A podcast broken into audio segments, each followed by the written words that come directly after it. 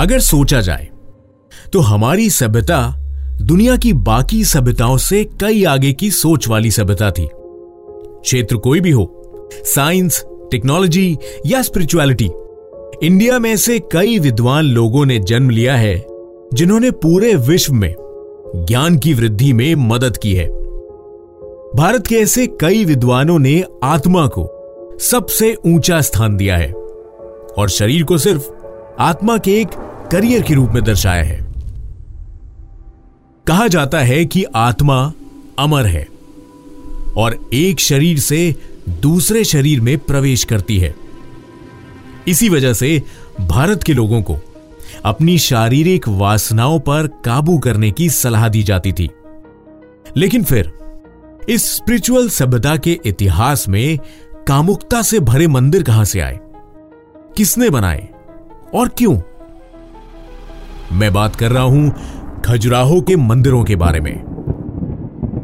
जिनमें से कुछ मंदिरों की दीवारों पर एरोटिक स्कल्पचर्स दिखाई देते हैं। मंदिरों में हमने कई अलग अलग भगवानों की मूर्तियाँ देखी हैं। यहाँ तक कि कुछ साइंटिफिक डिस्कवरीज भी देखी हैं। लेकिन मंदिरों की दीवारों पर संभोग करते हुए मिथुनों के स्कल्पचर्स ये कुछ अलग है। इसका कारण और इन मूर्तियों की उत्पत्ति के बारे में जानने की कोशिश हिस्टोरियंस और आर्कियोलॉजिस्ट काफ़ी समय से कर रहे हैं। लेकिन कुल पिचासी मंदिरों में से अब तक सिर्फ़ तेईस मंदिर की ही डिस्कवरी हो पाई है। तो शायद इन सवालों का जवाब उन मंदिरों की मदद से मिल सके। लेकिन आगे की डिस्कवरी होने तक ये इरोटिक स्कल्पचर्स हमारे लिए पहेली बने रहेंगे। यह है इंडिया क्लासिफाइड सीज़न टू मैं हूँ पूरब और आज का एपिसोड है द सीक्रेट्स ऑफ़ खजुराहो।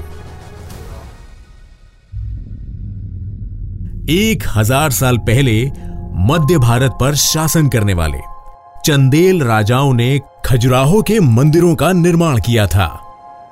इन मंदिरों में बनी मूर्तियाँ, प्रेम और वासना के अलग अलग रूपों का प्रतिनिधित्व करती हैं। सिर्फ़ खुजराहो ही नहीं, नौवीं से बारहवीं शताब्दी के दौरान भारत के उत्तर से दक्षिण तक कई ऐसी कामुक मूर्तियाँ बनाई गई हैं। चालुक्य और होयसल राजाओं द्वारा बनाए गए मंदिरों में भी ऐसी ही मूर्तियाँ बनाई गई हैं। लेकिन वो खजुराहो की मूर्तियाँ जितनी कामुक नहीं है।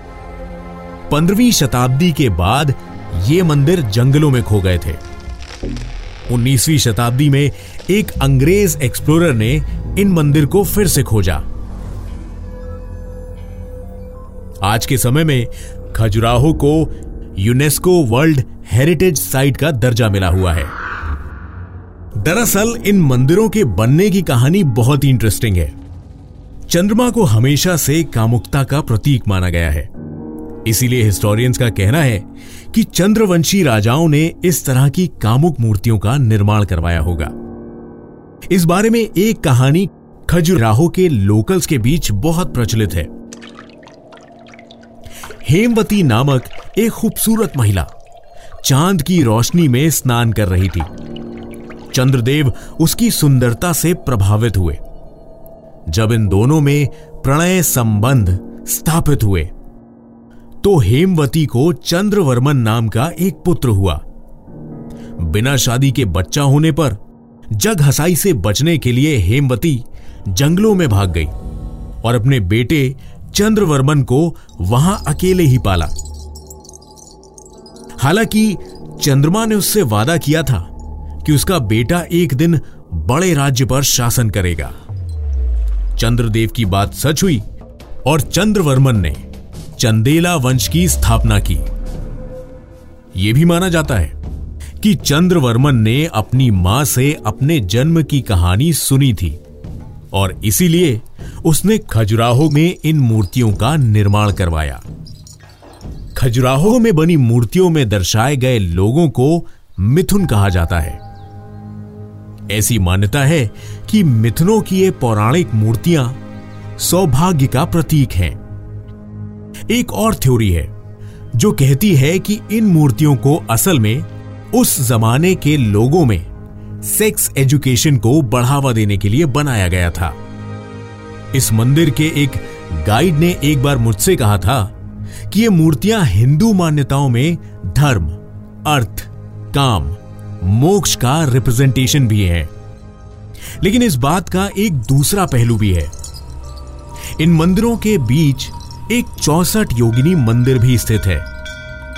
आपने हमारा चौसठ योगिनी मंदिर का एपिसोड सुना होगा। तो आप जानते होंगे कि चौसठ योगिनी मंदिर तांत्रिक क्रियाओं के लिए प्रसिद्ध है। ऐसा कहा जाता है कि खुजराहो की तांत्रिक एनर्जीज बहुत ताकतवर हैं और ये चौसठ योगिनियाँ जीवन का संपूर्ण सार दर्शाती हैं। चौसठ योगिनी मंदिर को बॉडी एंड माइंड के बैलेंस के लिए भी जाना जाता है। इसीलिए यह मान्यता है कि खजुराहो में बनी कामुक मूर्तियाँ इस बैलेंस के बॉडी वाले हिस्से को रिप्रेजेंट करती हैं। इसके अलावा, तांत्रिक विद्या में कामुक अप्सराओं का उल्लेख भी मिलता है।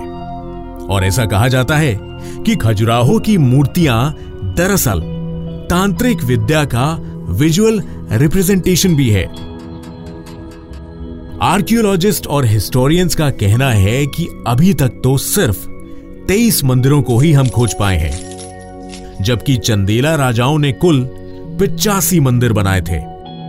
बाकी मंदिरों को खोजने के लिए ऐसी जगहों पर खुदाई ज़रूरी है, जो कई अलग अलग लोगों की निजी जमीनों का हिस्सा है। ऐसा होने की वजह से कोर्ट से परमिशन लेने और जमीनों के अधिग्रहण में काफ़ी समय बीतने के बाद भी सफलता नहीं मिल पाई है। जरा सोचिए, अभी तक अगर हम सिर्फ़ 30 परसेंट मूर्तियों के बारे में जानते हैं तो बाकी मूर्तियों से हमें ना जाने कितनी नई बातें पता चलेंगी। खैर, जब तक यह सारी प्रक्रिया पूरी होती है, तब तक हमें इन तेईस मंदिरों की मदद से ही खजुराहो की इस मिस्ट्री को सॉल्व करने की कोशिश करनी होगी। चौसठ योगिनी मंदिर के अलावा खजुराहो में हिंदू और जैन धर्म के 22 मंदिर दिखाई दिए हैं। इन मंदिरों में बनी मूर्तियाँ भी पाँच कैटेगरीज में डिवाइडेड हैं। सबसे पहले शिल्प शास्त्र पर आधारित मूर्तियाँ हैं, जो ज़्यादातर जैन धर्म के तीर्थकरों को दर्शाती हैं। इसके बाद दूसरी कैटेगरी की मूर्तियाँ देवताओं, गंधर्वों, शिवगणों और अष्ट दिक्पालों को दिखाती है।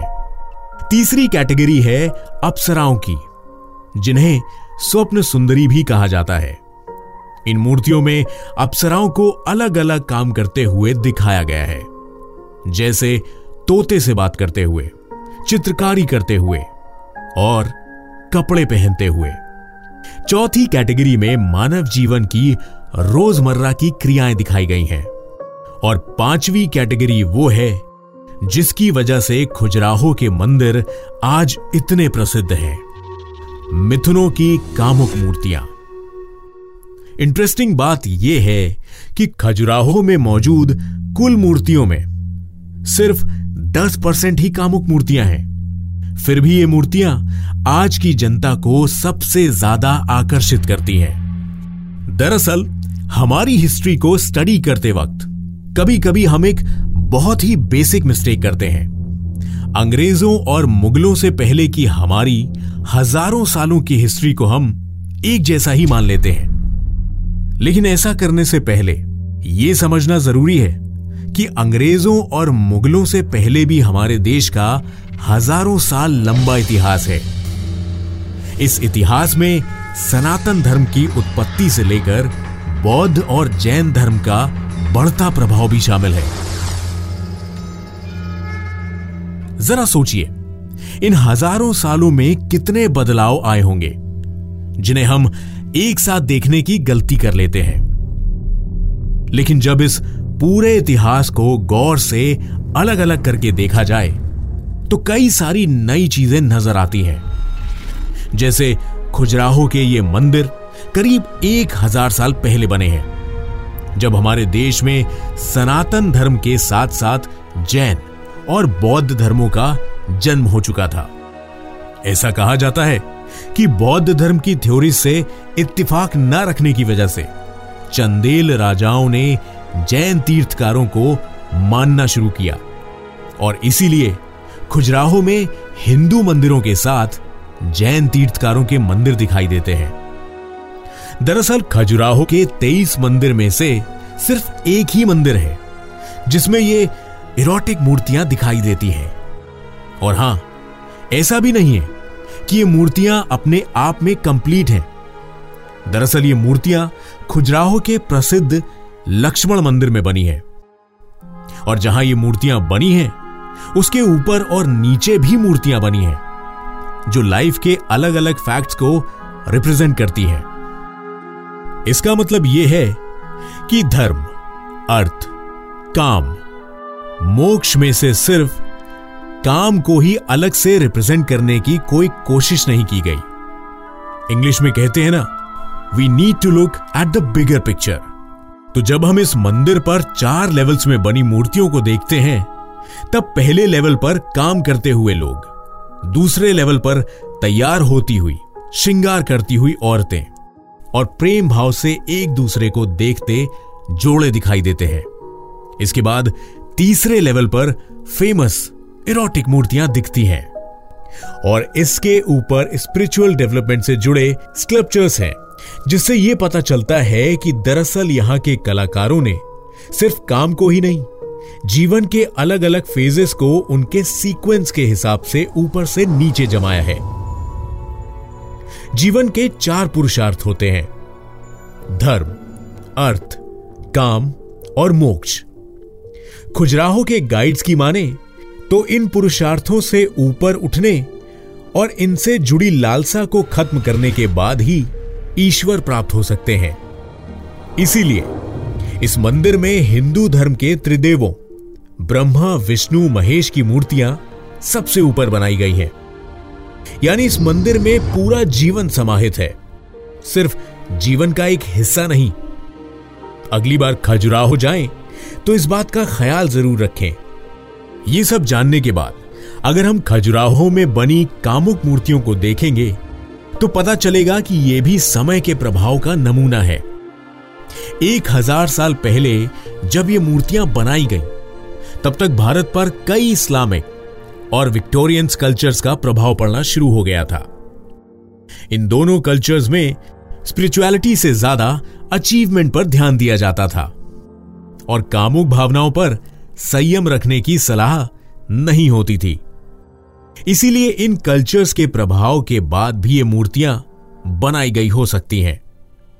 अब ये एक्सप्लेनेशन सही है या इसके पीछे और कोई कारण है?